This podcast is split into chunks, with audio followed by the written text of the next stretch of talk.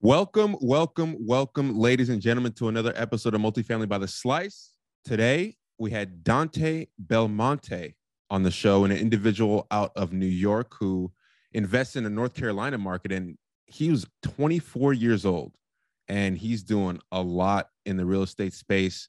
There are many topics that we discussed, and quite frankly, he blew me away with the knowledge that he has at such a young age. And I'm always happy when I get to speak to somebody that's, you know, around my age or even younger that's in this industry, because it lets me know that I have a connection that I'm probably going to have for the next 50, 60 years. So fantastic episode. What do you think, Dre? I love this episode, bro. It was very unique for many different reasons. As you mentioned, being 24 years old and starting when he was 19, and he discusses heavily how he was able to raise over $3.5 million in less than 6 months with three different deals in the same market. So we discussed that thoroughly for my listeners. He discusses in a lot of detail how he picked that market and the advantages of it.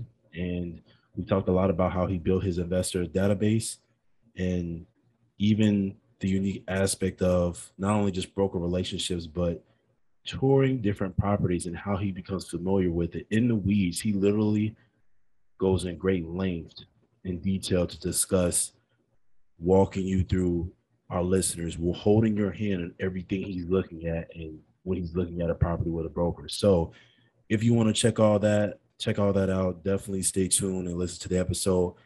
Got to add another plug-in for the books that he lists in the Giordano round that were very different, that you all haven't heard before, that are phenomenal multifamily investing books. So without further ado, let's get into it. Now a word from our show sponsor. Are you looking to grow your real estate investing business? Fortune Cribs can help.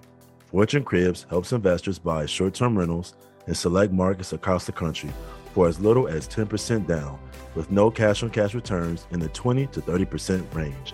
Fortune Cribs will design, furnish, and manage all the day-to-day operations, making your experience truly hands-off.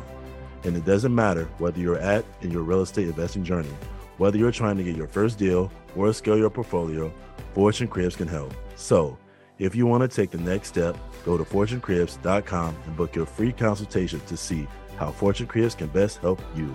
Once again, that's FortuneCribs.com, and let them know we sent you.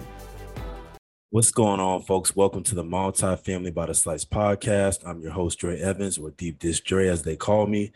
I have my great co-host here, Ike Eke, in the house. I want to thank everyone for tuning in for another great episode. If it's your first-time listener, please hit the subscribe button. And if you're a returning listener, please leave us a 5-star review. It's Wednesday, June 29th. I'm not in San Diego.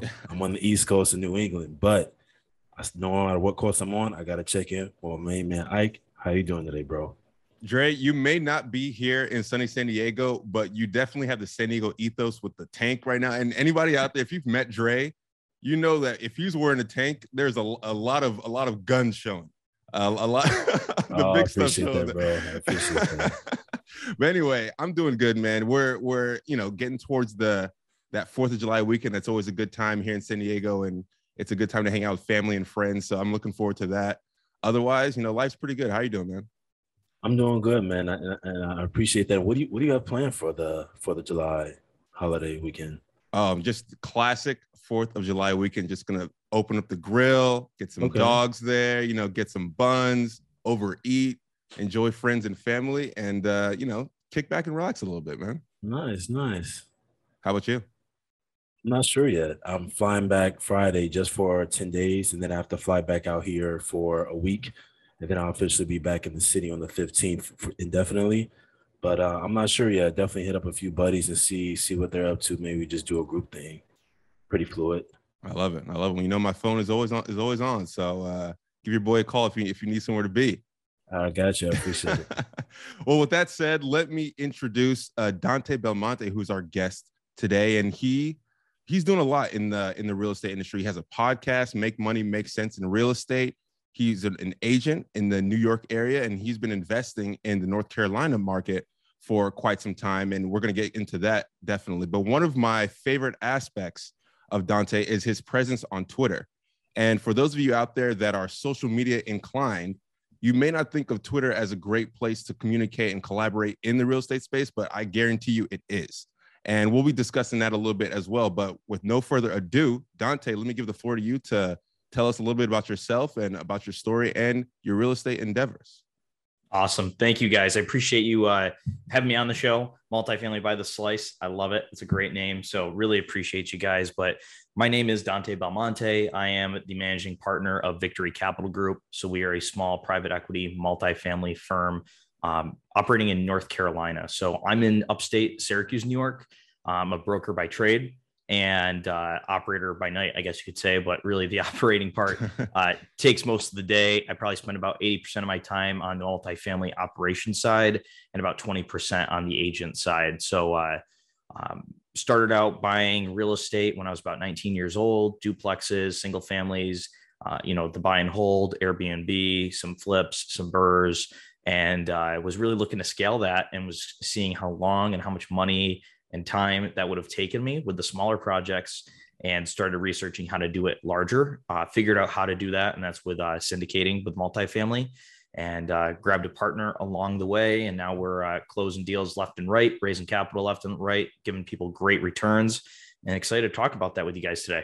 Absolutely. Absolutely. And, you know, we'll definitely discuss the multifamily aspects of what you do, but let's talk a little bit about your beginning, because you know, it's often that I do hear people that are either in the transaction side of real estate or, you know, investing in some of your single family duplex, quads and triplexes, eventually moving on to the multifamily space. But how did you get the real estate bug? What brought you into real estate initially? Yeah, no, that's a great question. So I'm 24 now. I've been an agent and been involved in real estate for almost 5 years now. So when I was 19, and it's kind of funny. So long story short, I was selling those hoverboard things at my local mall out of a kiosk, just for a side hustle when I was 19, just for some extra money around Christmas time. And the guy that ran the stand really liked me. We really got along well. And I asked him, like, what's your full-time gig? And he said, I invest in real estate. And he had 120 units locally in my town of just duplexes, triplexes, quads, singles, and all that good stuff. And, he's like, you should really, really get into this. And I started to do some research, kind of put it off for a little bit. And then we reconnected, and I was like, I really want to do this. And I actually bought my first deal from that individual. Again, long story short, was just something I was looking for to do different and to bring in some passive income. And that was rental property. So I listened to the podcast, I read the books, I went through the motions, and I really, hampered down on real estate and haven't really looked back since. So that's kind of how I got my beginning there, was with a quote unquote mentor, you can really say. Cool. And so, that took you to the stage where you're investing in some of those smaller deals. And again, you're in New York, and the primary investment market for you is North Carolina. So I'm curious, what brought you to North Carolina? Was there some economic factors? Did you have family there? What brought you to that area, and why did that make that an attractive area for you to invest in? Yeah, that's a great question. So when I partnered with my partner, his name's DJ, before we got started buying property, we wanted to identify what markets we wanted to be in, because we didn't want to be too scatterbrained and all over the place in 20 different markets. We really wanted to hone in on a few markets. So we picked, I believe, about 12 different markets, put them on paper, and really researched these markets very heavily. Where is population growth? Where is job growth, income growth, migration going to? And that's the Southeast, and more primarily the state of North Carolina as a whole. I mean, there's parts of North Carolina that are having decline, but there's a majority of parts that are having increase in population, migration too, net migration. And I'm sure if, all three of us sat here and thought about it for a minute, we could name, 5 to 10 people that have probably moved to the state of North Carolina or have gotten a secondary residence there. And so my partner DJ lives in Charlotte. So it all happened to work out where the numbers look great in this area. It was in his backyard, so he can be our boots on the ground. And so we decided to move on the Charlotte MSA, the greater North Carolina market. And again, looking for those three things: that job growth, population growth, which is the biggest one, and income growth. And, we look at these specific MSAs, specific markets that have all those three. And that's how we selected that North Carolina. And also, The properties are newer. It's a little bit more landlord friendly than New York. And so, you know, newer assets, newer construction, less money to maintain, repair, maintain, all that good stuff. And then again, it gives us more power as landlords, not all the power, but more power than other states that are more tenant friendly. Absolutely. Absolutely. And I have to say, I love the pragmatic approach. You know, when I choose markets, I like to look at economic factors as well, and things that, you know, make the market more attractive from a, you know, a monetary standpoint, from a migration standpoint, from a regulatory standpoint. So I happen to agree with many of the things you just said. Yeah. And your growth in that market has been relatively quick. I know we discussed prior to turning on the record button, and Dre wanted to get into this, the pace at which you were able to acquire property there. So if you want to touch on that, that'd be great. Yeah, definitely. So, you know, we started the company, I believe, in July of 2020. And our focus wasn't to take down deals. Our focus was to build relationships with brokers, build our investor database, and build our market knowledge. So once we were ready to go in and say, hey, it's time to get a property, we had all of our ducks in a row. We had our broker relationships. I would fly down every few weeks to Charlotte just to take these brokers out to lunch or coffee, tour properties, get face-to-face with these guys to show them I'm serious, because they get hundreds of emails a week saying, send me your properties, send me your off-market properties. And the difference for me was, hey, I'm going to fly from New York to North Carolina so I can sit across the table from you and shake your hand and let you know I'm real. So we spent a year doing that. We were touring assets to spend more time with the brokers and get familiar with the assets. And then once we got comfortable, we said, okay, let's start putting some deals under contract. In tandem with that, we were also building a great investor database. To today, I'm just so blessed and thankful for the investors and repeat investors we have. And now we've taken action. In the last 6 months, we've closed three, what I like to call large multifamily deals, because they're over 5 units. So 3 commercial deals at a portfolio valued at north of $10 million right now. So that number may not sound big to some people, but I'm 24 years old. That number is big to me, especially at my age. We've raised north of $3.5 million of capital. Every single deal that we have put out to our investor database to raise, we have done it in a short period of time, and we've had to turn investors away because we've been oversubscribed. So first deal, 24 units, second deal, 32 units, first deal, 24 units, second deal, 33, third deal, 44 units with a pool. I love to say that, you know, it's got a pool. It's cool. Pool, an elevator. It's got solar panels on the roof. So certainly building up pretty quick, but not too much where we can't handle it. We've got the systems and processes in place, and looking forward, you know, right now, hopefully putting some more deals under contract. There's a few things that I want to touch on. The first one is you mentioned touring the properties and getting familiar with them. Now, we've discussed on the podcast before broker relationships and the conversations that you will have with the brokers and how to establish that credibility. But I would like for you to dig in deeper and discuss walking us through. I'm walking a property with you in North Carolina, and tell me what's going through your mind. Paint me that picture of what you're looking for when you're touring these properties, and how you're getting familiar with them, so our listeners can get that value.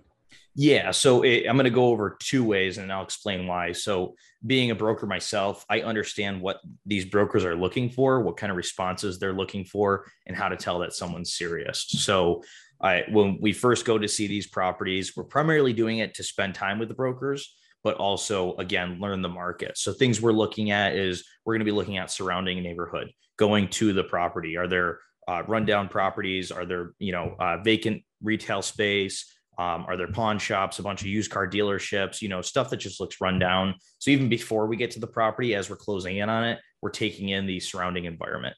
Once we get to the property, I've walked thousands of units, literally thousands of homes. So it comes a little bit more natural to me than maybe a newer investor, but we're looking at things like the foundation. Are there any cracks in the structure of the foundation? We're looking at the roof. Does the roof look newer? Does it look older? What is the material of the roof? Is it metal? Is it an asphalt shingle, architectural asphalt shingle? Or is it a 3-tab? Is it a rolled roof? If so, you know, what's the age on it? What's the warranty? Is it transferable? As we go into units, we're peeking underneath cabinets and underneath bathrooms and looking what type of plumbing type. Is it, if it's an 80s and 90s vintage product, is it poly or is it copper? Is it PVC? Is it PEX? We're going to look at the hot water tanks, the heating sources, and see what type those are and if they need to be updated. And we're taking these notes. We're looking at unit layout, unit square footage, unit mix. Again, we're looking at the exterior of the property. There's so many things that we are looking at, and I know that may not be too detailed on what we're looking at or how we're looking at it, but we're constantly, we take probably 200 photos at minimum when we're looking at a property, so we can go back and reference in case we miss something. How's the parking area? Is the asphalt shot or is it newly sealed, newly paved? The landscaping itself. So these are all things that we're going to be looking at. Today, when we're looking at things, we're saying, okay, is the product 1980s and newer? Because if it is, we're not dealing with lath and plaster, galvanized, lead, asbestos. It's newer construction. It's easier to work with. It's more cost effective. Does the property have poly? Then we're probably not going to be looking at it. We're looking for 2-story properties, again, in those growth areas. So we're going through all this, and we're asking really good questions to the brokers too. You know, who's the seller? If they're willing to tell us, why are they selling? What are they looking to get for this property? Is it a price? Is it terms? Is it a quick close? Is it a guaranteed close? And then, of course, you know, the rent situation. We're asking, what are rents? What could rents be? And we never take the broker's word for what rents could be. We do our own research on that. So that's kind of a quick rundown of what we're looking for at these assets. I think that you quickly made a great point there. You never take the broker's information that they put out or word of mouth of what they say the rents are, the income, the expenses. That's, for my listeners out there, that is one of the basic fundamentals of underwriting. Yep. So what do you do? Tell our listeners that you do to verify and cross-check that information. And by the way, Dante, before you answer that, keep in mind that this message is coming from a broker. So I know there's irony in that. There's irony in that, but it makes it even more true that, look, you got to do your own homework. Don't just listen to what somebody else is telling you is the characteristics of the property. Yeah. So touching on that broker piece real quick, being a broker, something I do is I will tell my clients what I think the property can rent for, and I'll subtract $100 or $200 off that number, because when they come to me, I want them to not say, oh, this is the rent you told me and I can't get it. I always underestimate, and I've never been wrong in that sense, because I'm not trying to shoot myself in the foot. But Andre, to answer your question there, the broker is going to give you an OM, and that's basically the sales packet or the offering memorandum. Yep. Throw that to the side. Don't even open it. I don't even open OMs anymore. I don't look at them. The only time I look at them is if I'm looking for basic information, the year built, the unit mix, the square footage. Other than that, that thing's going straight out the window because I'm doing all my own research. So what I'll do is I'll take the property. I will, draw a radius around it of maybe 2-3 miles. I will look for similar vintage properties, similar location, similar size units. Sometimes you can go like high and low with the unit counts within reason, and similar amenities. And then what I'm going to do is I'm going to put those into a spreadsheet. I'm going to look for, again, that price per square foot. Is it renovated the same? Is it not? Is it a classic unit, partially renovated unit, or is it a fully renovated unit? And I'm going to compile all this into a spreadsheet when I'm doing my comps. So just to kind of pull it up so I can read it along. We're going to look at the distance, the year built, the occupancy, the unit counts, and then amenities as well. That's a big one. And then also what's included in the rent. Don't just take the rent for face value. Is heat included? Is trash included? Is water, sewer included? And I have little check boxes. So if it's included, I check it on the list. And then we're also comparing what's the pet fee versus the pet rent, and the admin fee versus the app fee. And we take all that in and we look at it, and then we drop down to the units and say, okay, is it similar square footage? If so, I'm going to put it on there. What's the price? I'm going to put it on there, and I'm going to look at a price per square foot. If my unit's 600 square feet and it's a 1-bedroom, and someone else's is 900 square feet and it's a 1-bedroom, the price per square foot's going to be a little bit wonky.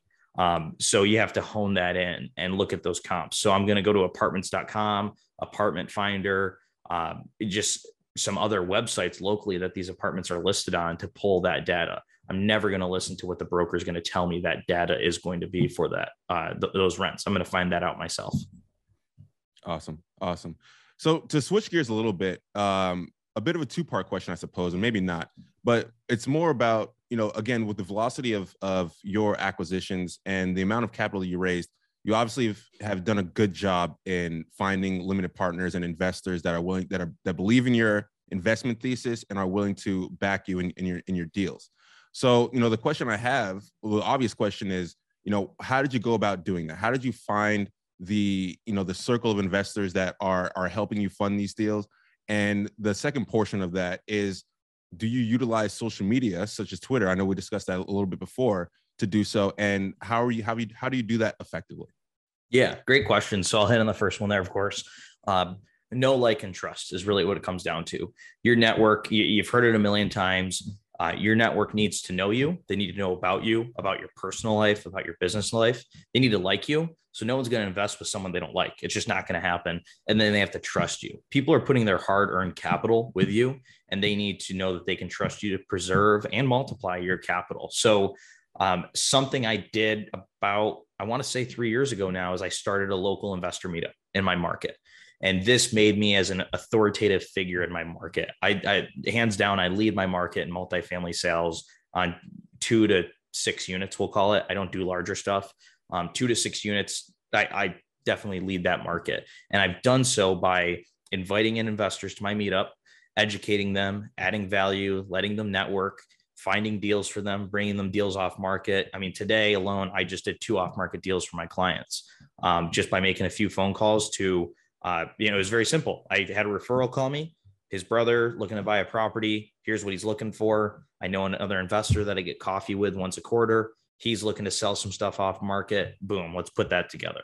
Another guy I talked to a year ago, I sold another guy a property two streets down from his. He's looking to sell it. Called that guy up, put a deal together.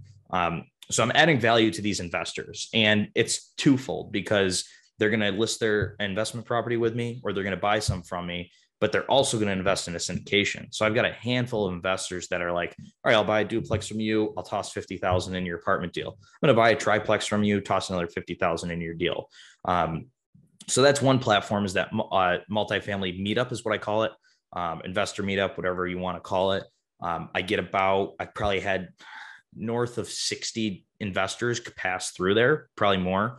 A lot on a regular basis, and I'm building relationships with these peoples and gaining referrals.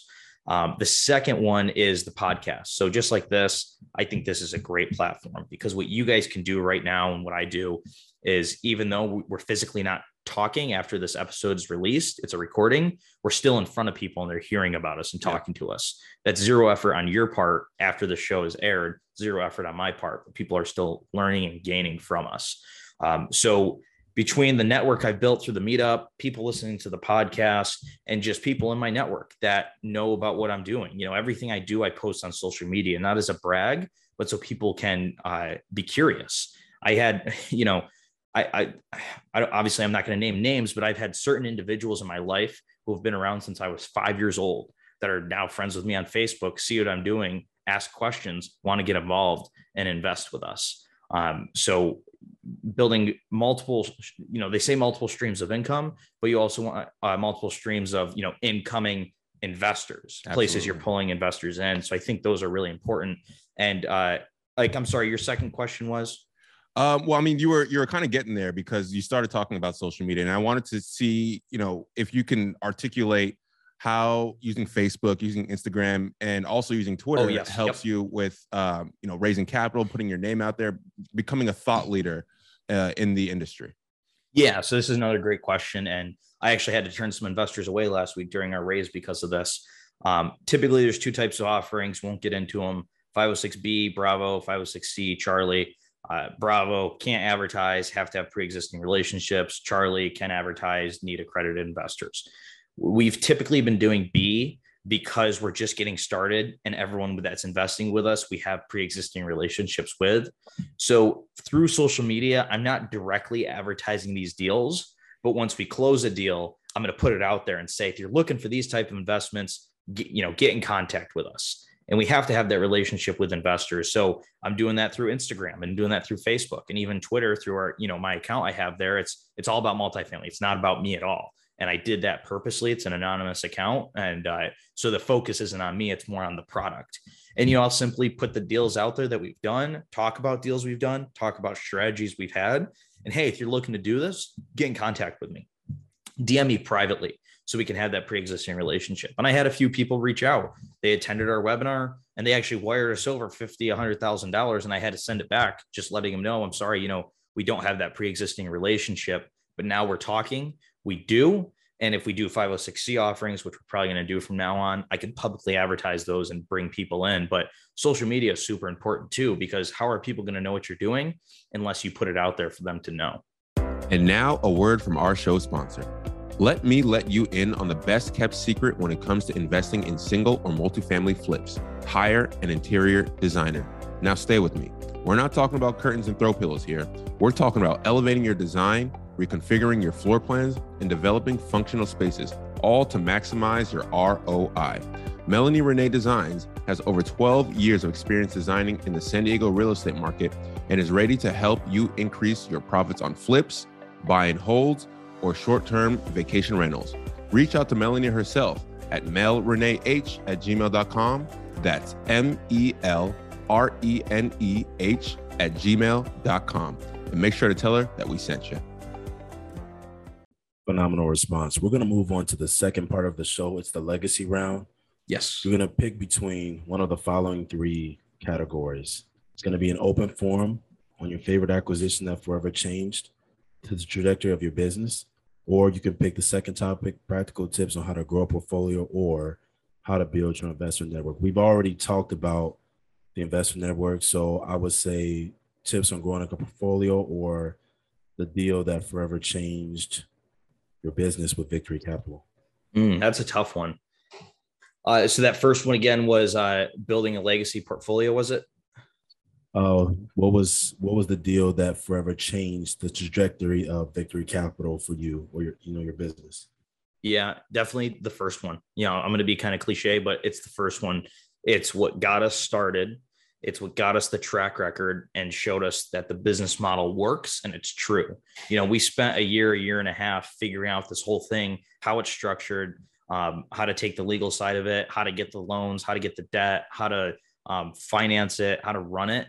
And that first deal, so it was 24 units. It wasn't a big deal by any means. It was 2.5 million. So a strong purchase price, but it was in a great market. And it gave us that track record. So, you know, there's two brokers on that deal actually, which is awesome. Not just one, but two brokers were able to say, we closed this deal, and they saw that. And we were very aggressive overall. I don't know how much you want me to get into the deal, but we were very aggressive to win the deal. It wasn't totally on market. It was kind of, it wasn't even really marketed. It was just sent around to a few investors and it ended up in my inbox. And we got pretty aggressive on it. And we raised about 1.2 million on that deal from investors. And that, you know, again, that showed the investors that we can bring them a good deal. We can close a deal. It builds our balance sheet. It builds our net worth. It builds our reputation for these type of loans, because it was an agency loan. And if anyone knows about those, you can't just say, hey, I want one of those loans. You usually have to have someone signing on the loan for you. But we also sign on it. So it kind of goes as on our name as a checkbox of, yeah, we're doing those type of loans. So that first one, again, proved the system correct on what we were doing. You know, the business plan, the model that we were going after. And now that we're starting to get investors' returns, once we closed that deal about 6 months ago, investors are happy. They like to see that. They know it's 100% passive, and they become repeat investors. We have investors who have invested in every single deal we've done. We have investors that invested on 2 out of 3 of the deals that we have done. And we have brought in a bunch of referrals from those investors on those deals we've done. So that first deal, it's like that snowball effect. You know, it may have taken us, call it a year and a half to find it and gain the confidence to do it. But the next deal came a month later. The next deal came a month later. And it was like, it just, once it was proven and brokers in the market knew that we were closing deals, it was very easy to get the next one, and even easier to get the next one. And it continues to get easier as long as you have the systems, processes, and discipline in place.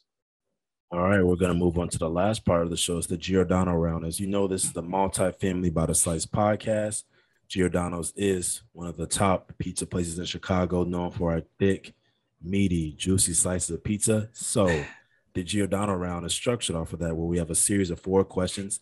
Ike and I are going to go back and forth asking you, Dante, and it's supposed to be that listeners are going to get a mouthful of watery, juicy slices of knowledge in each one. So the first making one, my mouth water over here. Yeah, man. Yeah, man. It's almost Friday. Ike knows Pizza Fridays. That's what it is. All right. Number 1, you're on the top of the highest mountain in the world. These are your last words before you die. What would you scream out to the world and want them to remember you by? Oh, geez. That's a lot of pressure. That's a tough one. I don't even know how people come up with that on the spot. Last thing I would say, or, oh, man, that's a tough one. Do you ever have people not answer that one? Occasionally, because I feel like you got me thinking about it. I don't want to sound like an idiot, but I also don't want to sound too cocky or something. Like last words I could say, like, we get everything, man. Some people go serious with it and deep, and some people go really simple. Yeah, I guess I would say, you know, I'm trying to think of this one. I'm really struggling with it.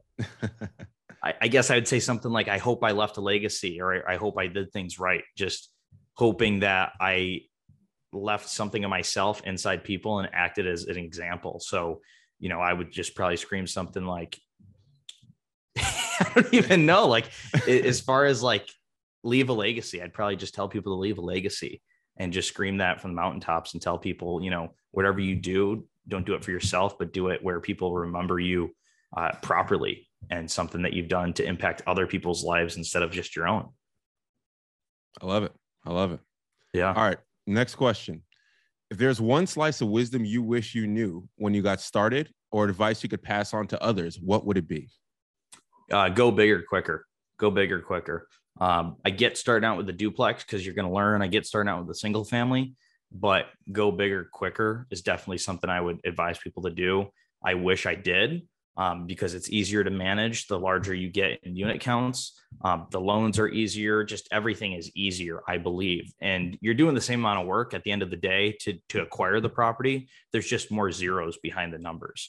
You know, you're still doing one closing, you're still doing one equity raise, you're still, you know, getting loans on one property, you're still signing all those documents and doing the applications for the mortgage process. You know, I would just do it with more units because it equals more money at the end of the day, and about the same effort, if that makes sense. Okay. What are your favorite or 3 most critical real estate terms multifamily investors should know, and why?